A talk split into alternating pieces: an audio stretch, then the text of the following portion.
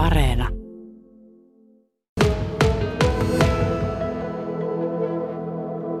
No ei ole kyllä muuttunut, että just tota, ehkä semmoista, sitä en ole enää kovin monen näh, nähnyt tekevää, että ravistelee kukkoa, kuuntelee, että onko se kypsä, mutta kyllä työkaverit joskus pari vuotta sitten vielä teki sitä, että minä en ymmärrä, miten se kuulee siitä, että onko se kypsä ravistelemalla, mutta että ei kyllä muuten, että varmaan sitten ei kai tuo sähköuuni ihan ole alusta asti ollut. Että ja sinne edelleenkin tietysti sitä leppähalkoa pistetään. Kyllä laitetaan, että ne on niitä isoja, mitähän ne puolitoista metriä vai mitä ne on, niin semmosia heitellään sinne.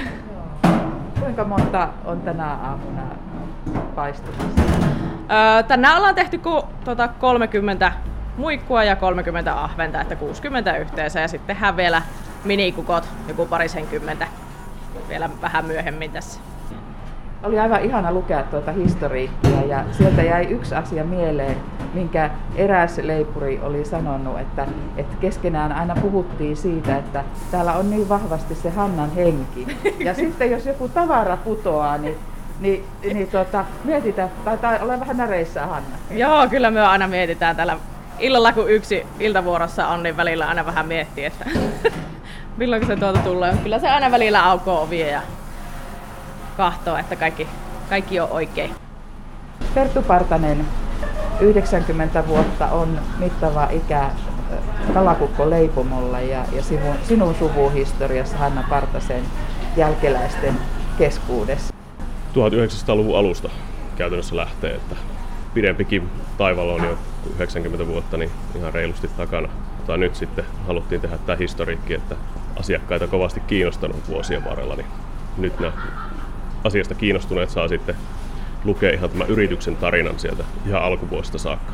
Torpparin tyttö Hanna ja, ja äitinsä kanssa sieltä Lehtoniemestä ensiksi kuljetettiin rieskoja torille myyntiin ja, ja tuota, siitä se lähti. Ja omalta äidiltään tietysti Hanna sai myös tuon palakukon tekemisen opin.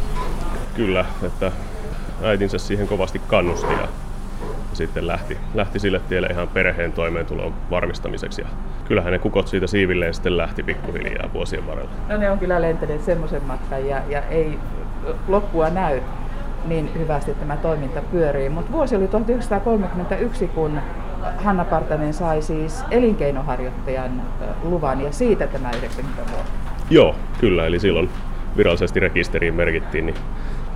Hanna teki yrittäjänä, naisyrittäjänä valtavan ponnistuksen, kun ajatellaan viiden lapsen äitinä ja 50-luvulla jo puoliso kuoli ja, ja, ja tuota, hän jatkoi sitten. Ja, ja on kyllä yksi esikuva varmasti monelle naisyrittäjälle.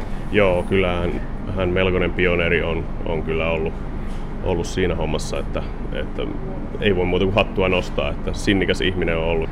Tänä päivänä puhutaan niin kovin paljon siitä lähiruuasta ja, ja puhtaasta paikallisesti tuotetusta elintarvikkeesta.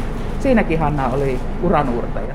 Kyllä ja varmaan pitkälti tietämättään, että silloin varmaan niin kuin hyvin luonnollista, että ne otettiin niin kuin ihan suvun kalastajilta tuli kalat ja jauhot ja lihat vaihettiin sitten muualta ihan, ihan lähipiiristä nekin. Että sitähän me on pidetty tai pyritty pitämään nyt yllä niin kuin jatkuvasti sitä Hannan perintöä siinä lähiruuassa, että, että edelleen kaikki tulee, tulee lähiympäristöstä ja jauhot on kotimaisia ja näin poispäin.